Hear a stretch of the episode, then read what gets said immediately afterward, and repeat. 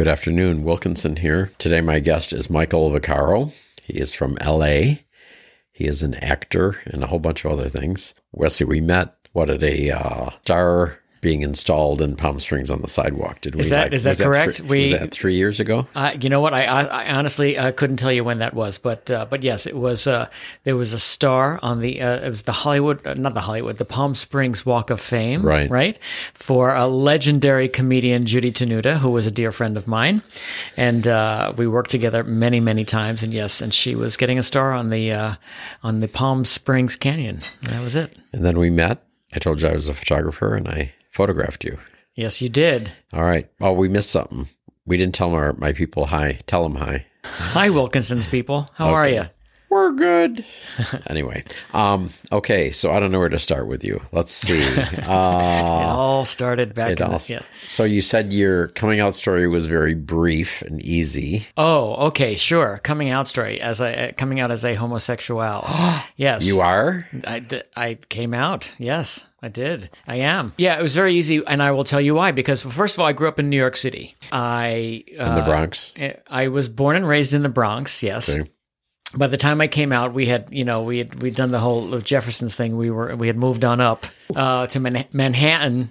Whoa. We went from we went from the Bronx to Manhattan, uh, which was a big step. And uh, so I think when I came out, I was either 15 or 16 years old. I want to say we were living in Manhattan, and it was just me and my mother. Uh, she was a single mother. I was the only child, and uh, it was again, it was very easy for me because I was uh, I was an actor already. I, I started as a child actor, and I was by that time I was in high school, and I went to uh, what was then called the High School of Performing Arts, which is now it merged with the um, with the High School of Performing Arts, which is the Fame School. So performing arts and music and art merged together and became one school, which is now called LaGuardia in Lincoln Center in New York City. So I was going to uh, music and art. I was a, a voice major, singer. So I was surrounded by, but I was surrounded by actors and singers and dancers and artists and all that stuff. All the And- gay people, right? well, yeah. When I was in when I was in high school, I mean, most of the I would say most of the the male population in my high school were gay. So it was not. It was a very easy thing to come out. In fact, it wasn't even really intentional. I was sitting with my mother one morning at breakfast, and I said, "Mom, you know I'm gay, right?" And she said, "Yeah." That's how it went. That was the that's the Yeah. story. wow. What made you ask her that? I think because it was so not a big deal, but I, I had heard stories from other people that, you know, they had told their parents that they were gay and then, you know, they got thrown out of their house or their, you know, their relationships with their parents was, were destroyed and all that stuff. And like, I- I didn't understand, I didn't even understand that, that coming out was a thing. Like, I just, that it was a thing that you do or that you have to do, like sort of a rite of passage. So I thought, oh, I guess I need to do this then. So I sat down for breakfast over my, you know, uh, frosted flakes or fruity pebbles, and and I said that I said, "Mom, I'm gay," and she said, "Yeah." you know, she was a tough broad. Was My she? mother, she was one of those tough New York broads. Like, you know, she had seen it all and done it all, and like, you know, and so so not, and really nothing phased her. And she, yeah, she was tough. She was tough as nails. My mother. So, but but she was incredibly supportive uh, and loving and wonderful in her in her brassy way. She was brassy. She's what we would have called a broad back Wow. then. She was a real broad. Right. So how did you get into acting? That was uh, that was kind of like being gay. It was kind of like uh, when I was a kid. For some reason, it was it was always there was a seed in my head somewhere. I always knew. For, I I don't I don't remember a time in my life then I when I did not want to pursue acting or singing or dancing, whatever it was. I don't know where it came from. I just remember it always being there. And um, uh, and at some point when I was a kid, I guess I realized that it was a profession, that it was a career, and that this is what people did for business. And I think, again, I must have told my mother maybe over breakfast that I was, you know, this is what I wanted to do. And what do I have to do to make that happen? And so, so again, from a very, very early age, she, my poor mother, she spent so much money, I'm sure. She uh, got me singing lessons and I went to dance school. I took dancing lessons. I took uh, modern jazz and ballet and tap. And uh, she signed me up for guitar lessons. She went out and bought a piano and I, she signed me up for piano lessons. And, and then I took acting lessons and I started studying acting when I was a kid. And then I got into a, um, I got into a theater company for children in New York City. It was called the First All Children's Theater, FACT. Fact. And I started I started working in the theater when I was a very very very very young child. Yeah. Hmm. So you never wanted to be a fireman? Never wanted to be a fireman. Wanted to date some firemen, Oh, but there you go. I've never wanted to actually be a fireman. That seems like oh. way too much work. It seems very dangerous. And how long did you live in New York? Oh my gosh, how long did I live in New York? Well, again, I was born there uh, in the uh, in the early 1960s. That's how old I am. And uh, let's see, I moved out of New York. I think when I was 25. And I and I came to LA. The idea was that I was going to come. I had had all this theater experience in New York City, and I was also on a soap opera that used to film in New York City. And so I think the idea was that I was going to come out to Los Angeles and take the whole place by storm, and I was going to get a sitcom, and I was, you know, Valerie Harper was going to play my mother. Uh, you know, How was did, how did that work out? well, that did that plan didn't work. I didn't get the sitcom, and I didn't get, uh, I, and Valerie Harper was not in it. But I did write something many years later. By the way, we can talk about this too. Many years later, I did write a, a sitcom that ended up being a, a web series, which now people can find on Amazon.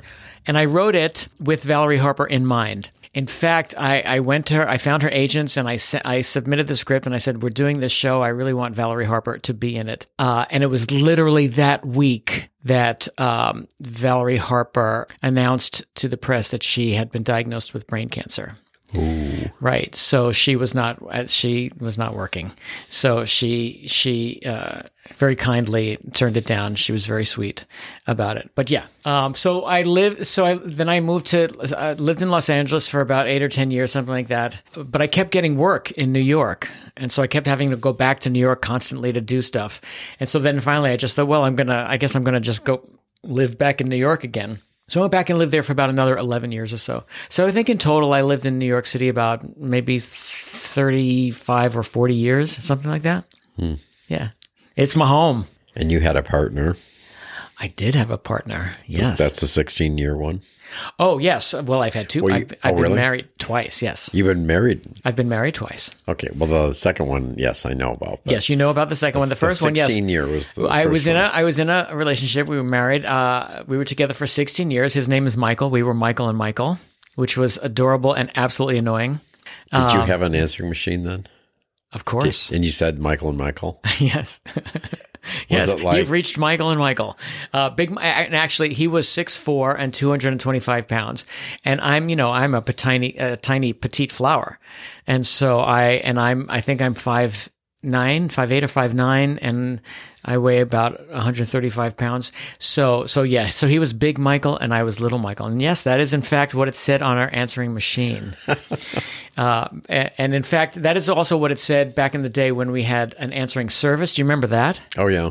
The people would call uh, the answering service. Uh, do you want to leave a message for big Michael or little Michael? They'd say that. yes. Oh, Oh, yes, we were together for 16 years, and he's and and uh, and he's still he's still a big, big, big part of my life. He's still one of my best friends. Yeah. and we're talking about height here, right? Uh, When you say big Mike, a little, we're talking about height, right? height Okay. and weight and other things, possibly intellect. Oh, okay. you're not in. You're not little. I'm not. No. I don't. Think so. Okay. So then that relationship ended. Yes, amicably and and wonderfully. We just you know we had been we. You know how relationships end sometimes. They just like, you know, like it's done and you just know it. And we were just growing apart and we just realized we were better friends than, you know, Right. and they were, uh, we were going in different directions. I guess that's what we would say. So it was very amicable and, and, and wonderful. And he is still my family, um, more than really my actual family. Yeah. So without going into a half an hour uh, Yes. story, Yes. why don't you hit the highlights and tell what happened next? So after that relationship ended, uh, that is in fact when I came back to Los Angeles the second time, and I uh, like immediately when I arrived, I met this absolutely beautiful man named Antonio, and we met on Facebook. And uh, like I said, I had just arrived in Los Angeles that week from New York, and he had just arrived in Los Angeles that week from Chicago. And he somehow we had must have had a mutual friend on Facebook. He wrote to me. I of course immediately accepted his friend request because he was absolutely stunningly beautiful. And and then he asked me out on a date, and we had a fantastic date, which lasted for eight months. well, you you have to tell a little more about that. You you need to bring the poem in here somewhere. so we were having dinner on this on this lovely date, and you know, and as you do on a date, you talk about you know you talk about yourself, you know what you like, what you don't like, blah blah blah. And so he at one point said that he liked poetry. So here's the story. Many many many years earlier, I had found this um, fantastic poem online somewhere. I still to this day don't remember where I found it. It's not important, but I found it online and it was on it was on some website with a whole bunch of poems on it. Mm-hmm. Uh, and but weirdly, none of the authors were listed on the, any of the poems. I, so I never knew who wrote this poem. But I loved it so much that I, I kept it. I kept the poem. I printed it out on a piece of paper and I folded it up and I put it in my wallet. And it stayed in my wallet for about, I don't know, five or six years. So, cut to me having dinner with this absolutely gorgeous guy named Antonio. And he says to me, you know, that he likes poetry. Like, and I said, Oh, that's so funny. I actually keep my favorite poem in my wallet, in my pocket. And I pulled it out and I, uh, you know, opened up the piece of paper and I handed it to him. And he looked at it for a second and he says, he looks at me funny and he says, Is this a joke? And I say, No, why? You don't like it? He said, Yeah, I like it. I wrote it. Wow. So he had written the, the poem that had been sitting in my wallet for uh, whatever, five or six years. Now, had he written that when he was in Chicago? I believe so. Okay. Yes. And you were in New York. When correct. You, when you received, when you found the poem, that is correct. York, yes, right? right? So now you're both in and LA. now we're both in LA. We're both sitting at uh, across from uh, each other at a at a at a restaurant. So the stars are aligning. It was uh, it was absolute fate Right. It was absolutely meant to be. This is this is the. I didn't need a whole lot of proof in my life that things were meant to be because I've had a lot of experiences like this. But that was that was it. That was like, oh, okay, this was absolutely meant to be, and we were inseparable from that moment on. Like literally inseparable. I don't think I, you know, I spent a, a minute without him mm. after that night. Yeah. Wow. Yeah. Keep going. I mean, like literally, I think we moved in together like two weeks later. Wow. I mean, we just knew it was, you know, uh, he was great and I was great and I think we were great together and uh, just everything, every everything just seemed seemed perfect. So yes, we moved in two weeks later into an apartment here in Los Angeles, and then uh, exactly four months to the day from when we met. Mm-hmm we got married. Uh, and at the time, I believe there were maybe two or three states where you could legally get married, same sex marriages. And I think it was uh, Hawaii and Massachusetts and Vermont. I think those were the states where we can get married. So what we decided to do was we got in the car one day in Los Angeles, and we drove 3,000 miles across the country to uh, Provincetown, Massachusetts, which was one of my favorite places to go every summer. We found a, uh, a, a, preacher, a pastor, whatever, uh, somebody official sounding, and we went to the beach and we got married. Exactly four months after, to the day after we met. Four months later, we were married. And then we got in the car and we drove back to Los Angeles. And of course, we stopped in Chicago, and so I met all of his friends and all of that stuff, and and we had we had quite a um, a wild adventure going across the country. He was a um, he was Puerto Rican and he was a very uh, militant homosexual. I guess is what I the word I would use, meaning like he refused to uh, to uh, not hold my hand. Like he absolutely had to hold my hand constantly. He wasn't. Uh, we drove across the country and everywhere we went in Missouri and Kansas and Oklahoma and all these places where we stopped, like we would get out and he would hold my hand and he would kiss me. He was big into like uh, PDAs and, uh, and yeah, he was always ready for a fight. So yeah, so we had a, but we had a magnificent trip both ways across the country. And then we were, and we were a married couple. And then we went, came back to the apartment and together in Los Angeles for exactly four months. I should continue, yes? Oh, yeah, of course. You got to finish the story. the, the story finishes this way. So, uh, about four months later, one day he felt sick. He, I mean, he felt like really sick. I was at work and, uh, and he was at home and he, he fainted, felt really bad. When he came to, he called me and he told me what happened. And I, he said, you know, he said he was going to go to the emergency room. So I left work and I met him at the emergency room.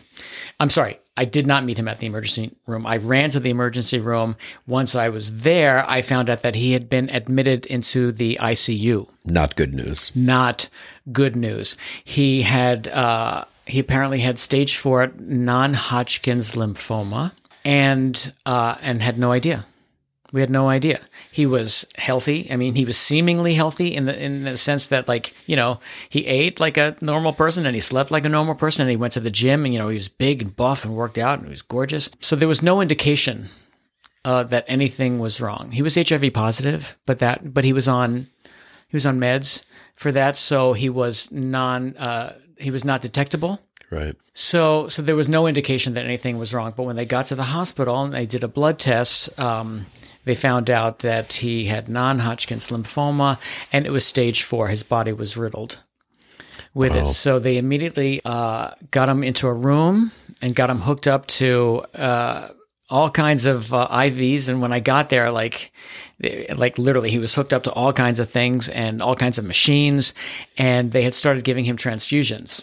So when you you were you went to the work that morning Yes, and you left him at home and he was Yes. normal. correct. And the next time you saw him, he was in that state. Correct. Wow. It was a Monday, and I could, if I went back, I could figure out the date for you. But I do know that it was a Monday. I remember that. So, um, so yeah, so we were then trying to figure out what was going to happen next. We, you know, we were consulting with all of these doctors there at the hospital. It didn't look good. And then his, uh, so by Wednesday, two days later, his, uh, his organs started shutting down. I think first was his, uh, I think his liver and his kidneys shut down. So at that point, uh, then he went into a coma. But he said something to you before that. He did. Uh, I know I know the story. yeah, he did. Wednesday, uh, that Wednesday, the doc, one of the doctors came in and because he was he was jaundiced, which is how we knew that his liver had stopped. And the doctor and they they had been giving him these transfusions, but the thing was the transfusions were not working. right. His body was not accepting these trans the, the blood. The doctor, he actually took me out. He he said, "Can I speak to you outside?" And I, I will. I would love to point out that the fact that I was even allowed into that room and that the doctor spoke to me uh, was because I had a marriage certificate, which is why it's so important. Right. So the doctor and I were about to leave the room, and Antonio said, "Wait, wait, wait, stop! I have to tell you something." And so the doctor left and waited for me outside, and I s- went back and I said, "What?" He said, and Antonio said to me, "He said I can't die because I just found you." So I said, "You're not going to die," and I walked outside to speak to the doctor. And when I came back into the room, he was unresponsive. He was he had gone into a coma. So that was on Wednesday. So that was uh, Wednesday, Thursday, Friday, Saturday, and things started shutting down. And finally, there was a cardiologist who came in and um, looked at his heart and, and told me that he was. Uh, they could tell that he was about to. It was imminent. He was about to go into cardiac arrest. Um, and what did I want to do? They literally said to me, you know, there were two doctors and a cardiologist. What do you want to do? I was like, what do you mean? What do I want to do? And they explained to me exactly what would happen. They explained to me that it did not look good. It was definitely going to happen. There was an event about to happen. They could see it. And what they would probably have to do with him is ultimately they would have to, they would work on him for a while and they would have to uh, break open his ribs, cut open his chest, break open his ribs, like literally, like break the ribs out of his chest and work on his heart with their actual hands. Like that's apparently how bad it was. Like the, the electric shocks and all that stuff were not going to work. And they said, we, we have to do all of this by law. We have to do all this. This is the procedure. We have to do all this. But, and the cardiologist said, but I'm telling you right now, it's not going to work. It's not going to work. Hmm. And so I said to them, well, then don't do it. Why go through all that? Why put him through all that? Even, I mean, he's in a coma, but like, if it's not going to work, I mean, and you're really seriously telling me that it's not going to work, that he's going to die, then don't do it. And again, because I had a marriage certificate, as soon as I said that, they gone. Everybody ran out of the room. They took all the monitors out of the room. Like everything was gone. Uh, and they said, okay, just- just, you know, stay with him. And this I will always remember too. There was this very nice nurse. Uh, and she said, she said to me, she said, talk to him because he, he can hear you. So they all left and I crawled into his bed next to him and I started talking to him.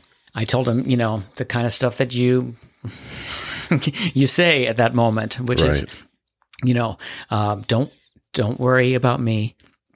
I'm going to be fine. You're going to be fine too. Wherever, whatever is happening now, wherever you're going is going to be great. It's going to be an adventure. Don't worry about me. I'm going to be fine. It's everything is okay. I love you. Um, and then this was the most interesting part for me. He was on a um, a ventilator. Mm-hmm. That was one of the many machines that he was on. Right. And they had unhooked most of all of the machines when they all, you know, took off and ran out of the room. But the ventilator was still on. It was the ventilator that was actually breathing for him. So the ventilator was still moving. Like his his diaphragm was still like you could see it. It moved up, down, up, and down as if he was breathing. But as I laid there in the bed with him and I was talking to him and I looked at him and I was, you know, he was in my arms. I was holding him. Um, I knew that he was gone. I knew that he had died. So you knew that moment. I knew the moment that it happened that he was gone, even though the ventilator was still moving. The ventilator was still moving up and down as if he were breathing. But I knew that he was gone. How did I know that? There was something that still to this day I don't know that I can explain exactly, but I just felt him leave. Hmm. It was a very clear feeling of like he has left. And along with that came the knowledge that the, the absolute knowledge that what I was holding onto, what I was holding in my arms at that particular moment, was nothing, was not him, hmm. was not him, was not the Antonio that I right. loved, that I was married to, which I, I found like so interesting and so fascinating. And so I stayed there, you know, I stayed there. Uh, I guess I don't know how long it was. Maybe it was a half an hour or something like that. Uh, until I finally got up and I walked out of the room and I went to the nurse's desk and I said, "He's gone," and that was it. He was gone, and mm. and he died eight months to the day from when we met. So we met four months to the day exactly. We got married, and four months after that, right. he died. That's incredible. Mm. Yeah. yes. Mm. It was a. Uh, it was a uh, certainly a. Um, a journey, but in fact, it was only the beginning of the journey. Because then, then you go through, you know, the whole grieving process, which takes years or I, you know, I, it takes forever. I'm still grieving in a way. There are still things to this. And that was, uh, that was in 2009. So that was 14 years ago. Uh, I'm still learning things about myself because of that experience. I'm still, I'm still learning things about life because of that experience. I still am changing hmm. because of that experience. So yeah, it's so it never ends. And then the hard part came when you went home, right? Because he died on December 28th of 2009 and of course it was our going to be our first christmas together so we put up a christmas tree and we there were presents and all that stuff. And i had actually brought all the presents to the hospital on december 25th the morning christmas morning. And i thought well okay he's here in the hospital. I'll just give him his gifts in the hospital. And because it was the icu they wouldn't let me so that day I left the hospital. When I left the hospital and came back home, I, I, brought them all home with me and I put them back under the tree and I thought, okay, well, we'll just do it when he gets out of the hospital. That's fine. I don't care. So of course, yeah, when I got home that night, I think it was finally like four or five in the morning, something like that. Um, there was the there was there was the Christmas tree with all the uh, with all the Christmas gifts that I did not give to him. Mm. Yeah. So thinking about that story, it's kind of like I mean I believe in the law of attraction. Yes. So to me, that's part of the story here that you know, I mean, who would have thunk that you'd all get together? The two of you'd get together. Mm-hmm. I mean, you put you put the poem in your wallet, right? And you carried it for five or six years, right? And to me, that's what brought him to you. Yeah, I mean, that's what I think. Right, for sure. We understood that at some point. We understood that it was it, that it was fate, that it was absolutely meant to be. And in fact, I told you this story, but uh, the with my previous husband, who's Michael, Big Michael. When he and I broke up, like I said, it was it was very amicable. We, you know, we understood that we were we were growing apart. We were growing we were going separate ways in our lives. But it was never really clear. Like there was no like incident or event that happened that, you know, there was no fight that happened. There was no history of fighting that, you know, made us break up or anything like that. And we would often say to each other, like, it's so weird, isn't it? It's just weird that we broke up, that we're not together anymore. And I think we both assumed that this was it, that we would be together for the rest of our lives. And so it wasn't, it, I think it was maybe two or three years after Antonio had died. And all of a sudden this thought hit me. And I, I was living in Los Angeles and Michael was living in New York. And uh, I called him. I called, I said, Michael, Michael, I know why. I know why we broke up. And he said, Why? And I said, Because I needed to be in that hospital room on December 28th of 2009. And the only way that could have happened is if I wasn't with you. I needed to not be with you in order to meet him, in order to marry him, in order to be with him in the last moment of his life. It was meant to be. Wow. Um, and he said, Yeah, I totally understand that. I said, He said, I think you're absolutely right. So we never know why anything Right. happens. And you'd also said to me earlier that if you hadn't met him, you don't know how that would have gone for Antonio. He, like I said, he had just moved to Chicago. I mean, from Chicago to Los Angeles and Right. didn't know anybody. You know, and he probably would have met people over the eight months that he was there. But I was the first person that he met when he, you know, got off the plane, basically. So it is possible, I guess, that he might have died all alone hmm. With no friends or no family there. He had been estranged from his family, uh, from his biological family. He hadn't seen his family since he was 19 years old. Wow. And that's a that's a whole, a, whole other story about of trauma and abuse and all of that stuff. So he was really alone in the world. And so, you know, the thing is that I look back on it and if I was there just so that he would not die alone, then I'm okay with that. And and in fact, I have come to think of it as a gift that he allowed me to be there at that moment with him. hmm. Quite a story. Yeah. And and again, like I said, it continues. I continue to this day to learn stuff about myself and about how I interact with people because of that.